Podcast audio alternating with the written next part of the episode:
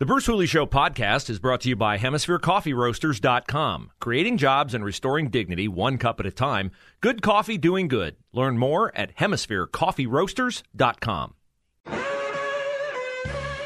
It's a Money Monday on the Bruce Hooley Show, and that means our conversation with Josh Pick of Aptus Wealth Management. You can reach Josh and his team in Lewis Center by calling 614 917 1040 or reaching out at Aptus, A-P-T-U-S, Wealth, Aptus Wealth Josh, thanks for joining us today. And let's start with what is an indisputable rise in prices. I heard today gas is down five cents a gallon, but it's up 94% from last year. And that dovetails with some other numbers we can get into about prices rising 8% in August over August of last year, which is the Labor Department says the highest recorded rate on record. So the inflation fears, what do they mean to you as a retirement specialist?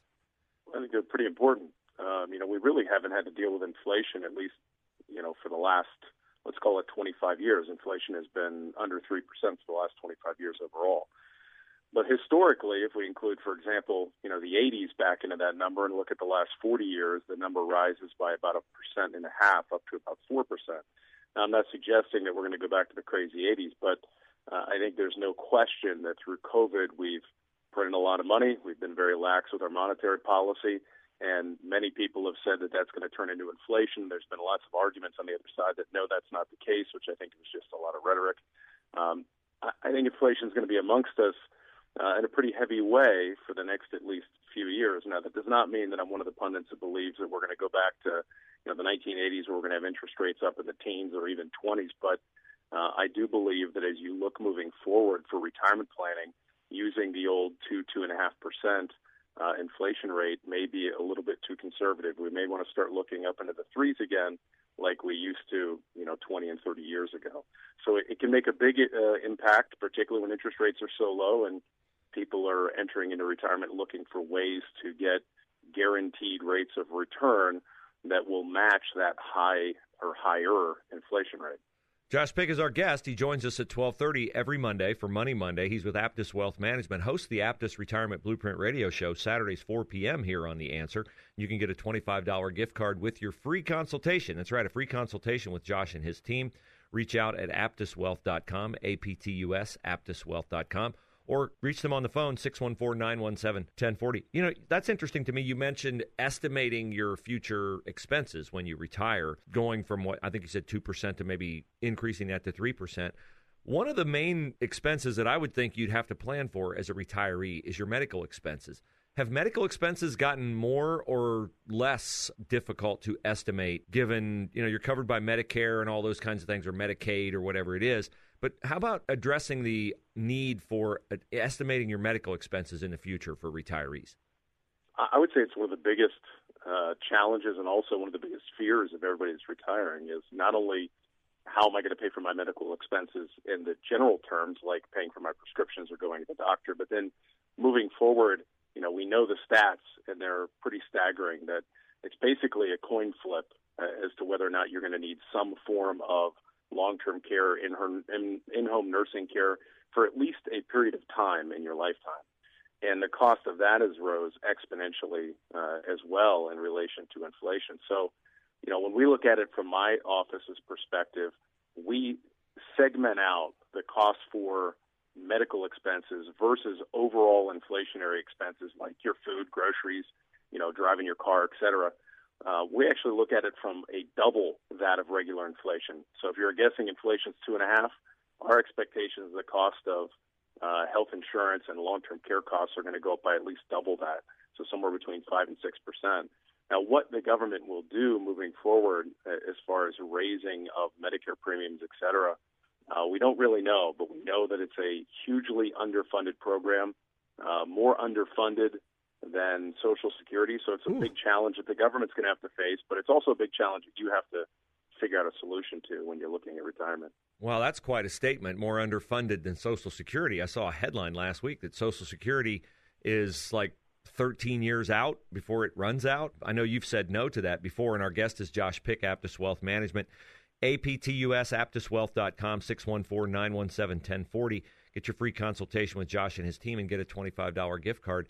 That's a scary statement that health coverage for older people is not as funded as Social Security and Social Security could run out. That's amazing. And then I think about retirees. How do you feel about retirees working after they retire, part time working? I, I, saw a headline that you work, it can cost you on your Social Security benefits or tax rates. I mean, it's really a complex puzzle you're trying to put together in retirement. It is. And I think you can look at it from two perspectives. One, the clients that I have that continue to work in retirement because they choose to, not because they have to, uh, certainly seem to be happier. Um, so there is, you know, that kind of uh, good for your soul, uh, altruistic, feel good, keep you sharp piece of working in retirement. But again, huge distinction because you want to, not because you have to. But there are some challenges in doing so. And you're right, if you're not at full retirement age, whatever that is for you as Social Security looks at it, somewhere between 66 and 67, depending upon your, your age, um, you can be penalized if you make uh, a little over $19,000 a year for every dollar, $2, excuse me, you make over that. They can actually take a dollar of your Social Security away. Now, good news, once you're over that full retirement age, you can go back and work and make as much money as you want. It doesn't affect your Social Security. But then you're right, Bruce. You have this other challenge of what impact is that going to make to my to my taxes, and am I really causing myself more harm than good? And, and my answer to that would always be no. Any dollar you make is never going to be taxed at 100%. But I think you do need to know well, how much am I being taxed? Because if I'm only making 50 cents on the dollar, is it worth my time?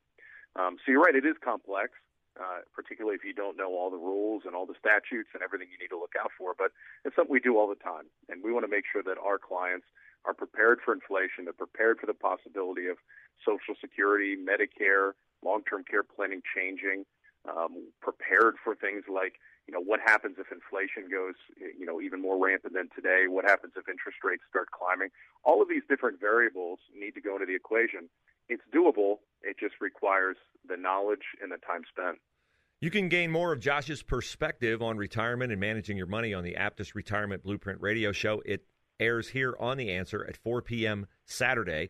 You can also get with Josh and his team at Aptus Wealth Management in Lewis Center by calling 614 917 1040 or reaching out on the web at Aptus Wealth, A-P-T-U-S, aptuswealth.com. The consultation is free. You get a $25 gift card to patronize local businesses. Better yet, you get smarter about your money and how to deal with some of these questions. And you, know, you mentioned taxes. The president wants to raise taxes, and his Democratic colleagues don't want to raise them as much as he wants them raised. The corporate tax rate uh, he would like it to be 28%. It's now 21. Uh, the compromise apparently is at 26 and a half.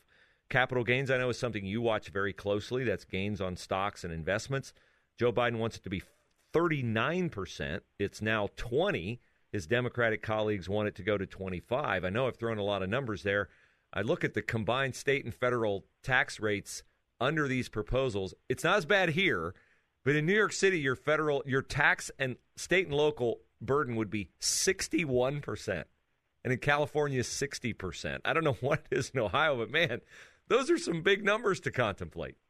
Yeah, I think what we're really talking about is, and there's an argument and has been the same argument for the last, you know, hundred plus years of best when it comes to economics, right? Should we have a trickle down from the top or a bottom up uh, tax rate? Should we tax the rich more, and will that trickle down um, in the way of you know more jobs or what have you? For it's always been a long term debate, but ultimately, I think what we're seeing, whether it's right or wrong, is that the corporate tax and the tax on the rich is going to go up, while simultaneously printing money at the governmental level.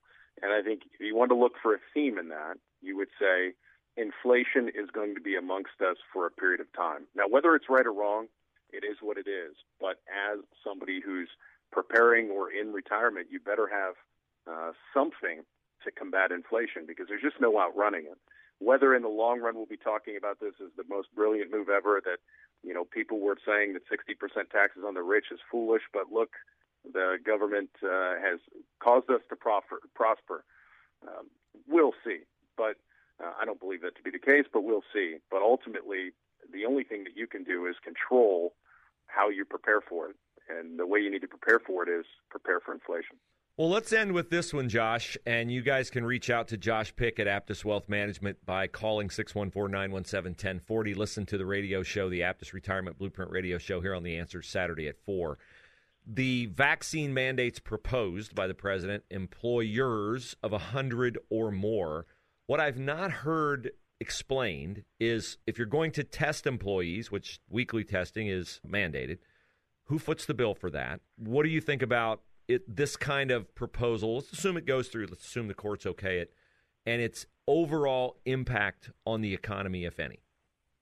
Well, number one, we don't know who's going to pay for it, but the assumption, at least I believe, is that the corporations will in fact pay for it, and I'm sure that's a uh, incentive program to say just everybody get your vaccines, or this is going to become so burden, uh, such a burden that will make your life so difficult that you're going to have to get the vaccine yeah. to just walk around in your daily life, sure. right? I mean, I think that's ultimately where we're going. I think so.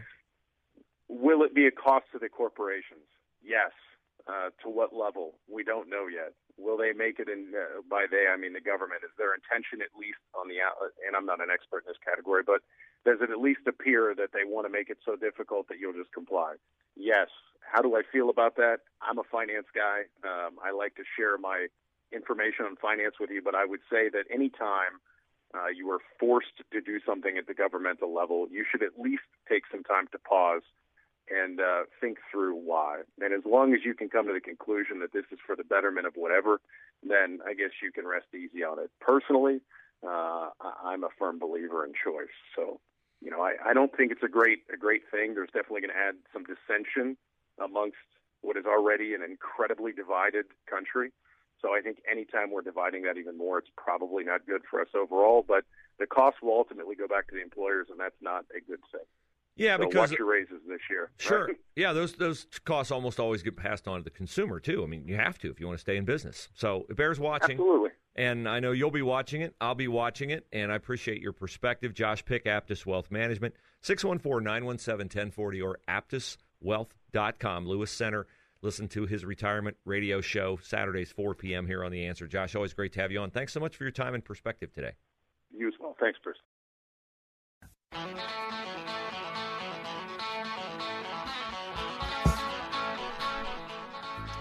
It has been nice to be with you on a Monday. I am uh, embarking on a new year. Yesterday was my birthday. Wife threw me a surprise party. Aaron, are you a surprise kind of guy? Would you uh, have enjoyed a surprise? Would you enjoy a surprise party at uh, some juncture of your life? Uh, yeah, yeah. I mean, I think it depends. I'm not necessarily a big surprise guy. Yeah. Well, my wife has already told me many times no surprise parties for her, and she threw me one, and I I admit I loved it. Uh, love it. Love seeing all my friends at the party. Not all my friends, just my friends from church is who it was. I have friends that uh, certainly exist in other places, but yeah, it was fun. Really, uh, a lot of fun. Uh, more fun even than listening to the uh, shrill and deranged rantings of leftists over this Texas abortion law that protects an infant in the womb when a heartbeat is detected at about six weeks. Uh, the Columbus Dispatch enlisted the uh, rantings of a woman named Janyce Katz. Now, uh, I know many of you like cutesy poo spellings of names, but you are dooming your children to a life of their name being misspelled when you name them and then spell their name in a way that is not anywhere close to the normal spelling of the name.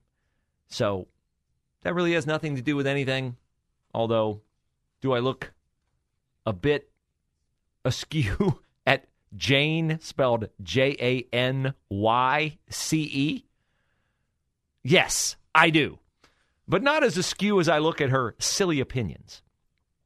She says, Ironic, isn't it, that Texas has enacted a draconian law allegedly designed to protect the life of a fetus? Uh, no, it's not allegedly designed to do that. It's expressly designed to do that. Uh, ironic, she says, while tightly regulating the health and welfare of women, but fights hard to protect Texans from the mask and vaccination mandates that might save the lives of ever so many people and might help prevent the mutation of this deadly disease. Jane, you answered your own question right there in that little paragraph with a uh, employment twice of the word might. You cannot prove that mask and vaccination mandates save lives and you cannot prove that it prevents mutation of the disease. But I can prove that if you don't abort that baby in the womb, that baby will live. I can prove that. It happens. Uh, AOC gets in on the fun. Uh, well, I don't want to play AOC because I've sufficiently torn apart the crazy rantings of Jane Katz, and I want to end the show on an uplifting note. So let's listen to a real, true leader. Oh, wasn't it wonderful to have one uh, in the aftermath of 9 11? George Bush speaking on Saturday, Shanksville, Pennsylvania. This was how he summarized his nine minutes of comment to the people gathered there. It was a perfect capturing of the moment. George W. Bush, Shanksville, Pennsylvania, Saturday, 20 years after 9 11. In the weeks and months following the 9 11 attacks, I was proud to lead an amazing, resilient, united people. When it comes to the unity of America, those days seem distant from our own.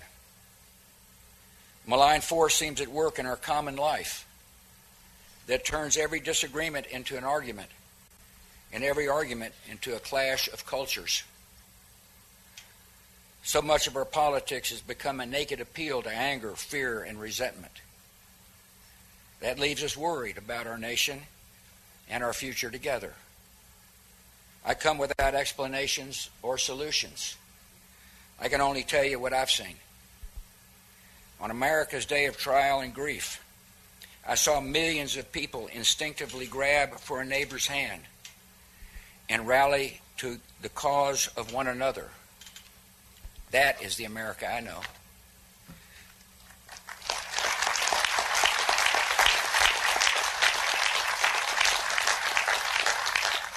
At a time when religious bigotry might have flowed freely, I saw Americans reject prejudice and embrace people of Muslim faith. That is the nation I know.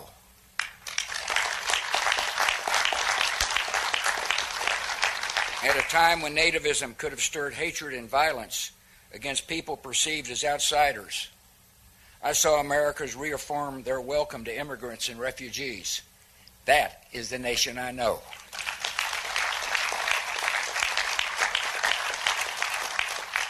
At a time when some viewed the rising generation as individualistic and decadent, I saw young people embrace an ethic of service and rise to selfless action. That is the nation I know. This is not mere nostalgia. It is the truest version of ourselves. It is what we have been and what we can be again. 20 years ago, terrorists chose a random group of Americans on a routine flight to be collateral damage in a spectacular act of terror. The 33 passengers and seven crew of Flight 93 could have been any group of citizens selected by fate. In a sense, they stood in for us all. The terrorists soon discovered that a random group of Americans is an exceptional group of people facing an impossible circumstance. They comforted their loved ones by phone, braced each other for action, and defeated the designs of evil. These Americans were brave, strong, and united in ways that shocked the terrorists, but should not surprise any of us. This is the nation we know.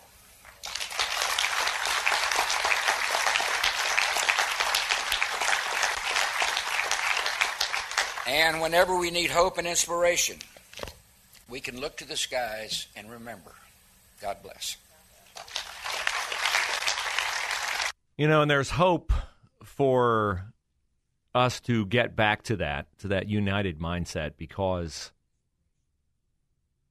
Saturday there was among many leftists the acknowledgement that George W. Bush captured the moment perfectly. Yes, there were crazy people. Oh, Bush lied. People died. Weapons of West destruction. Blah, blah, blah. We got to move past that. When we can't acknowledge that a president can perfectly summarize what happened and what we're capable of, well, then we're lost. And I was actually gratified. I know he's getting criticism for it Saturday that he didn't speak live. I, I, I did not want to hear from Joe Biden Saturday. Uh, people booed him at the 9 11 memorial at Ground Zero. He got booed. And he should get booed because what he did in Afghanistan is a disgrace. And what he's doing to our country is a disgrace. As Kristi Noem said last week, I knew he'd ruin our country. I didn't know he could do it this fast. Uh, but he hasn't ruined the spirit of America that George Bush spoke about, that I know courses through your veins and mine, and that gives us hope. So, see you tomorrow.